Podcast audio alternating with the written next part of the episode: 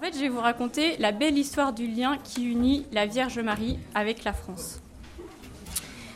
En déclarant la Vierge Marie en son Assomption patronne principale de la France en 1922, Pie XI a rappelé cet antique adage Le royaume de France est le royaume de Marie. Et en 1957, Pie XII dira aux cardinaux et aux évêques de France Toute terre chrétienne est une terre mariale mais cette vérité prend un relief saisissant quand on évoque l'histoire de France. C'est vrai qu'avec un peu d'humour, on dit que personne ne connaît le nombre de communautés religieuses féminines, même pas le bon Dieu. Et je pense qu'on pourrait aussi le dire euh, par rapport au nombre de vocables de la Vierge Marie en France. Si on faisait un petit sondage pour savoir comment aller prier dans votre paroisse, eh bien, il y aurait sûrement beaucoup de noms différents. Donc notre bref exposé se découpera en trois parties. Nous commencerons par voir comment la Vierge Marie a gagné le cœur du peuple français, comment sa dévotion s'est développée dans ce qui deviendra au fil du temps la France. Donc ce sera les préparations. Puis nous verrons comment s'est concrétisé cet amour et cette confiance en la Vierge Marie par la consécration que lui a faite Louis XIII de sa personne, de ses sujets et de, de son royaume. Donc ce sera notre deuxième partie, la consécration de la France à Marie. Et enfin, nous verrons avec quel sérieux la Vierge Marie a pris cette donation et comment, sans se lasser, elle tente d'éduquer son peuple à l'amour de Dieu et du prochain. Donc ce sera notre troisième partie, comment Marie gouverne-t-elle son royaume? Donc la première partie, les préparations. À Chartres, cent ans avant Jésus-Christ, dans un sanctuaire druidique, un autel est élevé en l'honneur de la Vierge qui doit enfanter. Touché, le roi de Chartres lui consacre son royaume, et les assistants eux-mêmes se consacrent à cette Vierge qui doit enfanter. Peu à peu, de nombreux sanctuaires transforment la France en royaume de Marie. Ainsi, un premier culte de la Mère de Dieu est attesté au Puy-en-Velay et au Marilais, après deux apparitions vers 430, soit juste avant le concile d'Éphèse de 431, qui déclarera Marie mère de Dieu. Pendant longtemps, Marie a été dite vénérée au puits plus que partout ailleurs. Saint Grégoire de Tours au VIe siècle parle d'une fête liturgie de la Sainte Vierge célébrée en Gaule, la fête de l'Assomption de la Vierge Marie. Et l'archéologie liturgique laisse penser que cette fête a été célébrée en Gaule avant de l'être à Rome. De plus, Très rapidement, partout en Gaule et dans toutes les régions qui formeront plus tard la France, fleurissent de nombreux lieux de pèlerinage. La première église de Reims, celle où Clovis sera baptisé à Noël 496, est dédiée à Notre-Dame de l'Assomption. Vers 633, une barque sans rame arrive un soir à Boulogne-sur-Mer. Elle contient une statue de la Vierge notonnière, c'est-à-dire conductrice de barque. Je suis l'avocate des pêcheurs, la source de grâce, la fontaine de piété, qui souhaite qu'une lumière divine descende sur vous et sur votre ville. Mes amis, faites en mon nom édifier une église, dira-t-elle. Ce fut le début d'un des plus grands pèlerinages de France. Les rois de France comme les anonymes s'y rendaient, et avant de partir en croisade, les chevaliers allaient lui demander de bénir leur épée. La Vierge Marie est aussi active pour repousser l'expansion de l'islam naissant.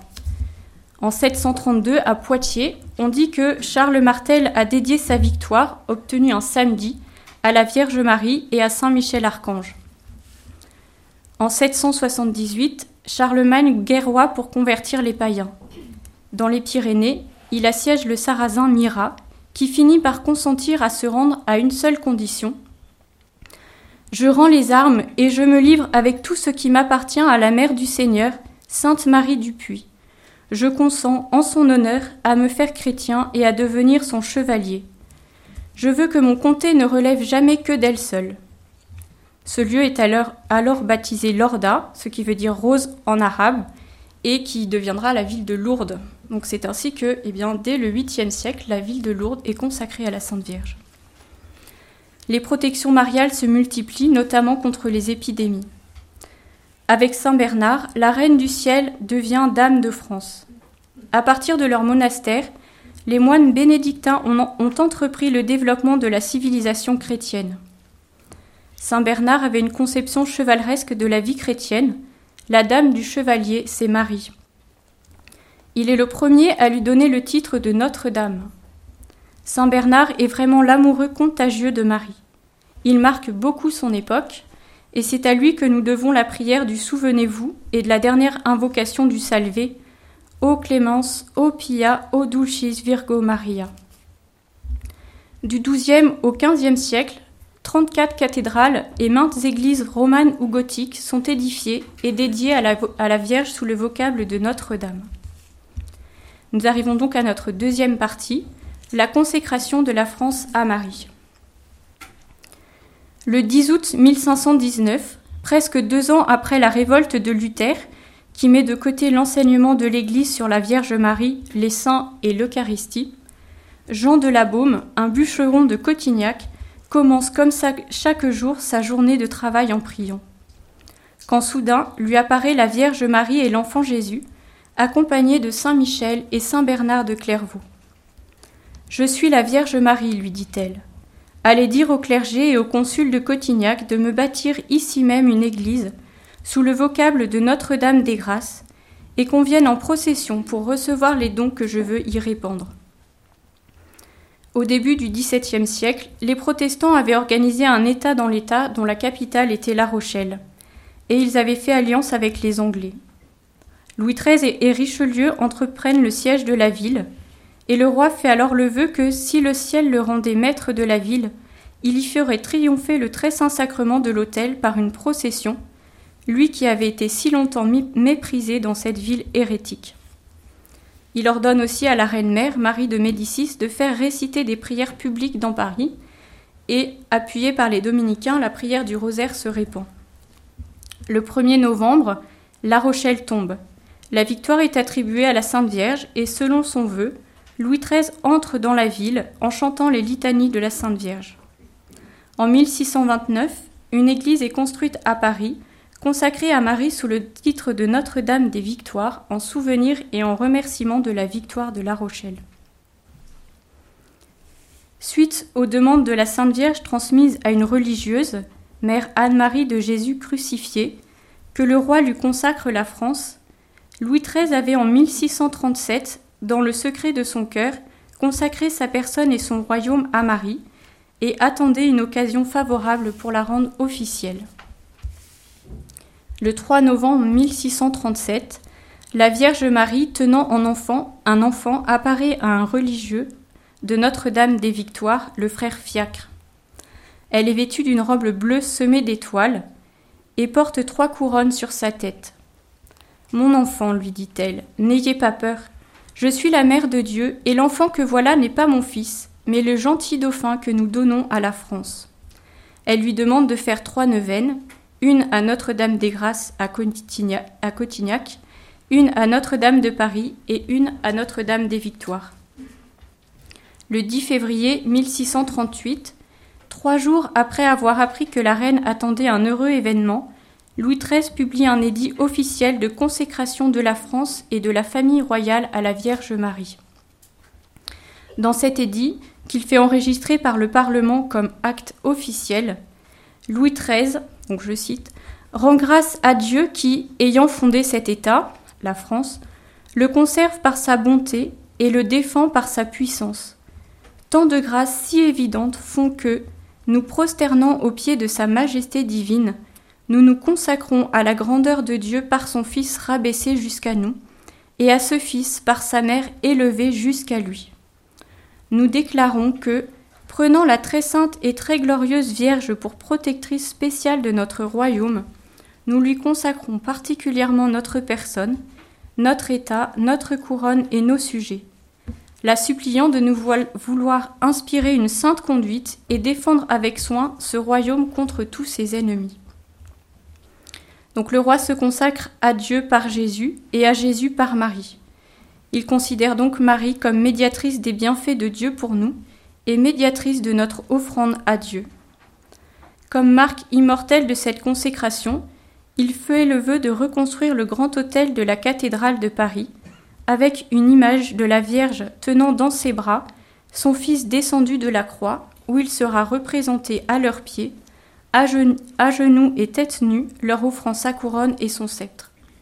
Ce monument sera réalisé par Louis XIV et c'est le fameux monument qui a été préservé euh, lors de l'incendie de Notre-Dame de Paris en 2019.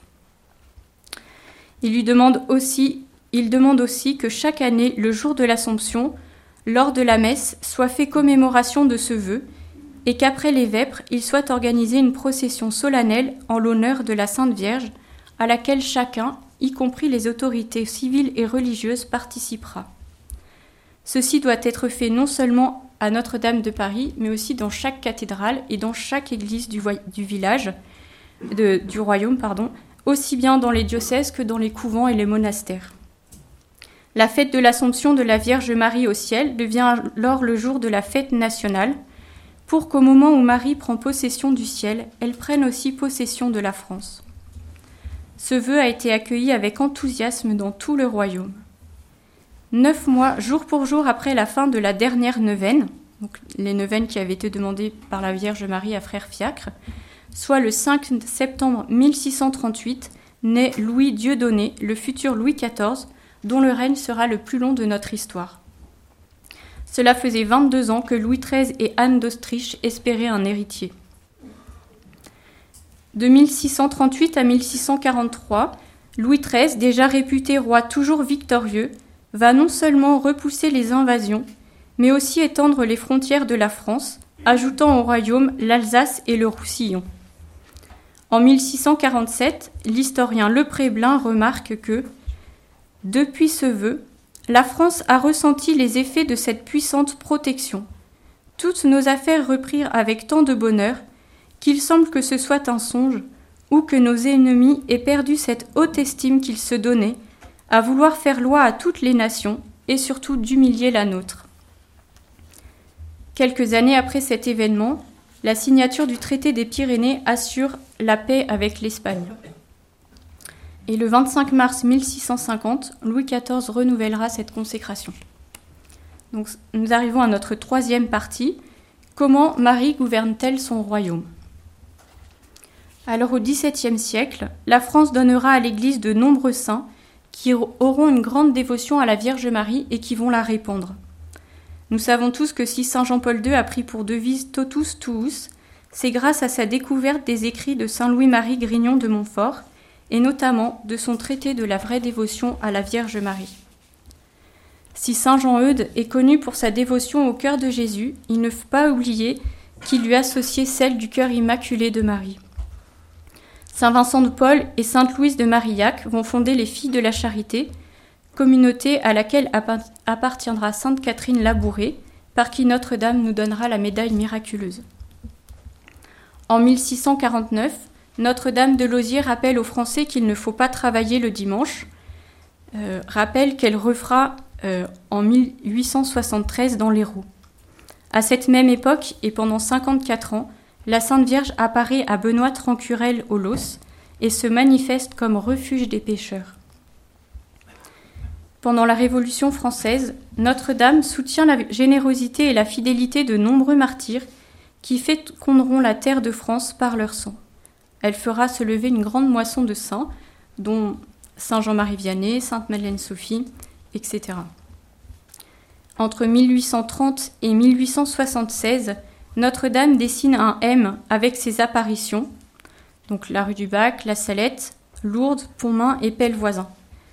Et comment ne pas y voir un signe de la protection particulière qu'elle accorde à son pays et un signe de sa sollicitude maternelle?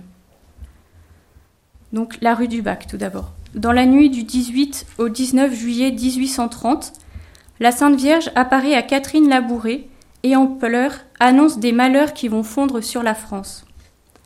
Les temps sont très mauvais, des malheurs vont fondre sur la France, le trône sera renversé. Dix jours plus tard débute la révolution de 1830. Elle annonce aussi de grandes épreuves pour dans 40 ans, et 40 ans plus tard, jour pour jour, la guerre contre la Prusse est déclarée. Mais elle appelle aussi à la confiance. Le 27 novembre, alors que ses prédictions se sont en partie réalisées, elle demande de faire frapper une médaille avec l'inscription Ô Marie conçue sans péché, priez pour nous qui avons recours à vous. Le 16 septembre 1846, Mélanie, et Maximin, 11 et 14 ans, voient une belle dame portant au cou une grosse chaîne avec une croix et dans les mains un marteau et une tenaille. Elle pleurait à grosses larmes. À la Salette, la Sainte Vierge confirme que les temps sont mauvais. On était alors en pleine crise économique et en 1848 éclatera une nouvelle révolution. Si mon peuple ne veut pas se soumettre, dira-t-elle. En effet, Dieu n'a plus de place dans la vie des Français, ils jurent avec le nom de Dieu et ne respectent pas le précepte dominical. Marie annonce le pourrissement des denrées, les mauvaises récoltes et la mort des enfants. Elle les engage à prier tous, à prier tous les jours et à transmettre son message. Et les habitants ont si bien répondu à son appel que lors de l'épidémie de choléra qui va suivre, eh bien, il n'y aura aucun mort à la Salette, contrairement à tous les villages des alentours. En 1858, à Lourdes, quatre ans après la proclamation du dogme par Pie IX, elle révèle son nom. Je suis l'Immaculée Conception. Elle appelle à la conversion intérieure, à la pénitence, à la prière pour la conversion des pécheurs. La dame était si triste, on aurait dit qu'elle portait sur elle toute la misère du monde, dira Bernadette après l'apparition du 24 février. Et en repensant à l'apparition de la Sainte Vierge à Lourdes, on peut noter sa délicatesse parce que elle apparaît avec une rose sur chaque pied, ce qui peut nous faire penser eh bien, au nom que l'on a donné à la ville de Lourdes, Rose en arabe quand, le, quand Mira lui a consacré eh bien, sa ville. Le 17 janvier 1871, les Prussiens sont aux portes de Laval. Les villageois sont sans nouvelles des hommes partis à la guerre. La Vierge Marie apparaît silencieuse pendant trois heures dans le ciel de Pontmain, se montrant sensible à l'attitude de la foule. Au chant du Magnificat, la banderole suivante apparaît. Mais priez, mes enfants, Dieu vous exaucera en peu de temps, mon fils se laisse toucher. Pendant que la foule chante le cantique, Mère de l'espérance, la Vierge Marie sourit et bat la mesure. Au même moment, la chaîne de transmission des ordres allemands est paralysée et les Prussiens s'arrêtent miraculeusement devant Laval. Onze jours plus tard, l'armistice est signé et peu à peu les hommes rentrent au village comme cela se reproduira en 1914 où tous les soldats de Pontmain rentreront sains et saufs de la guerre. En 1876, à Pellevoisin, la Vierge Marie dira à Estelle Faguette La France, que n'ai-je fait pour elle? Que d'avertissements Et pourtant encore, elle refuse d'entendre. La France souffrira, courage et confiance. Le 13 janvier 1864, Marie dicte au père Louis-Édouard de Sestac, fondateur de la congrégation des servantes de Marie, la prière Auguste Reine des cieux et maîtresse des anges, car, dit-elle, les démons sont déchaînés dans le monde, et il est temps de l'invoquer comme Reine des anges, de par le monde, pour qu'elle puisse nous venir en aide avec les légions célestes. Au XXe siècle aussi, la France témoigne de Vierge témoigne de son souci pour la France. Le 8 septembre 1914, pendant la bataille de la Marne, une grande dame apparaît et empêche l'armée allemande d'avancer sur Paris. Plusieurs milliers de soldats allemands l'ont vue. Ce même 8 septembre, dans la chapelle de Notre-Dame des Armées à Versailles, la Vierge apparaît à Marcel Planchon, enfant de Marie, et lui dit Mon fils désire que l'on m'invoque sous le vocable de Notre-Dame de France. Si l'on répond à ce nouveau désir de, de son cœur divin, la France redeviendra particulièrement mienne. Je la prendrai à jamais sous ma maternelle protection, et mon Fils se plaira à répandre sur elle d'abondantes bénédictions. Puis elle se mit à prier Jésus-Christ en parlant de la France. Mon Fils, pardonnez-lui, elle vous aime toujours puisqu'elle n'a jamais cessé de m'aimer. Et elle lui donnera aussi une prière pour la France. Après la guerre, plusieurs évêques demandent au pape Benoît XV une reconnaissance officielle, un renouvellement de la royauté de Marie sur la France. En 1922, Pie XI rappelle à la France sa longue tradition mariale, spécialement la consécration de Louis XIII, et proclame Notre-Dame de l'Assomption patronne principale de la France. de science certaine et après mûre délibération, dans la plénitude de notre pouvoir apostolique, à perpétuité, nous déclarons et confirmons que la Vierge Marie, Mère de Dieu, sous le titre de son Assomption dans le ciel, a été régulièrement choisie comme principale patronne de toute la France auprès de Dieu, avec tous les privilèges et honneurs que comporte ce noble titre et cette dignité. Qu'ainsi il faut en juger définitivement, et que soit tenu pour vain dès maintenant et de nul effet pour l'avenir tout ce qui porterait atteinte à ces décisions du fait de quelque autorité que ce soit, sciemment ou inconsciemment. Au mois de novembre 1947, la France, dans un climat de guerre civile, est paralysée. Les récoltes ont été mauvaises et l'hiver est froid. Le Parti communiste organise toute une série de sabotages, distribue des armes, pousse des usines à la grève. On n'attend qu'un mot de Moscou pour que la France, dont quatre de ses ministres sont communistes, tombe dans son giron, fléau auquel les pays de l'Est succombent l'un après l'autre. Jules Moche, ministre de l'Intérieur, est sans illusion. Nous nous battrons, mais nous serons battus.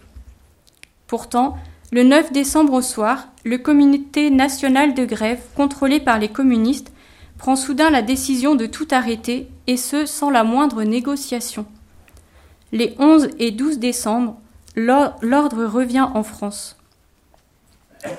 Le 8 décembre, à Châteauneuf de Galore, Marthe Robin avait répondu au père Finet Non, père, la France n'est pas foutue. La Sainte Vierge va apparaître et demander la prière des petits-enfants. L'après-midi même, à l'île Bouchard, quatre fillettes entrent dans l'église paroissiale pour prier. C'est là que la Vierge Marie les attend. Dites aux petits-enfants de prier pour la France, qui ces jours-ci est en grand danger. Pendant plusieurs jours, celle qui se présente comme leur maman du ciel revient pour faire prier. Le 10 décembre, Notre-Dame dit Je ne suis pas venue ici pour faire des miracles, mais pour vous demander de prier pour la France. Le 12, elle répétera ces mêmes paroles, le mot Magnificat inscrit sur sa poitrine. La France était désormais hors de danger. Mais il fallait cependant continuer de prier. Il fallait prier pour la famille et pour la France. Je donnerai du bonheur dans les familles, il faut prier et faire des sacrifices. Pour répondre aux besoins du XXIe siècle, la Sainte Vierge suscita de nombreuses communautés et des mouvements au XXe siècle. On peut penser au foyer de charité, à Notre-Dame de Vie, et aussi au mouvement sacerdotal marial, par exemple. Et c'est ainsi que Notre-Dame-des-Neiges a inspiré au Père Lucien Marie et à Mère Marie-Augusta de fonder une famille religieuse qui puisse être un exemple pour les familles naturelles, en exerçant le rien l'un sans l'autre du Père et de la Mère et la complémentarité homme-femme. Une famille où, par Marie, Dieu est le premier servi. Une communauté dont le charisme et l'éducation des cœurs à la ressemblance de son cœur immaculé et du cœur de Jésus s'appuyant pour cela sur le développement de l'exercice des vertus dans le combat spirituel, la fréquentation des saints et la redécouverte de la tradition de l'Église et de la liturgie. Ici, à Saint-Pierre de Colombier, sur sa sainte colline, mais aussi à travers ses vierges pèlerines, Notre-Dame des Neiges donne de nombreuses grâces, notamment pour la prière du chapelet, prière qu'elle nous demande à chacune de ses apparitions. Donc ce bref exposé nous montre que tout au long de son histoire, Marie a veillé sur la France comme une mère veille avec beaucoup d'attention sur son enfant chétif et rebelle. Elle l'éduque, le réconforte, lui montre ses fautes et l'encourage. Même s'il n'est pas forcément très conscient actuellement, l'attachement des Français à la Sainte Vierge est réel. Combien de personnes dans les sanctuaires mariaux Combien de bougies allumées devant ces représentations dans les églises? Marthe Robin, à la suite de Saint Pidis, l'a prédit. La France tombera bas, très bas, plus bas que les autres nations, à cause de son orgueil et des mauvais chefs qu'elle se sera choisie. Elle aura le nez dans la poussière, il n'y aura plus rien. Alors, elle criera vers Dieu, et c'est la Sainte Vierge qui viendra la sauver. Elle retrouvera sa mission de fille aînée de l'Église et enverra à nouveau des missionnaires dans le monde entier. Alors, en attendant son retour dans le cœur des Français, Soyons sa consolation et ne nous montrons pas ingrats. Continuons à la supplier pour que la France redevienne ce qu'elle devrait être, la fille aînée de l'Église et l'éducatrice des peuples, et à la prier pour notre conversion. À la suite de Madame, Élisabeth, redisons-lui Notre-Dame, nous vous rendons la France tout entière. Reprenez, ô Vierge Sainte, vos premiers droits sur elle. Rendez-lui la foi, rendez-lui votre ancienne protection, rendez-lui la paix. Rendez-lui Jésus-Christ qu'elle semble avoir perdu. Enfin, que ce royaume de nouveau adopté par vous redevienne tout entier le royaume de Jésus-Christ. Ainsi soit-il.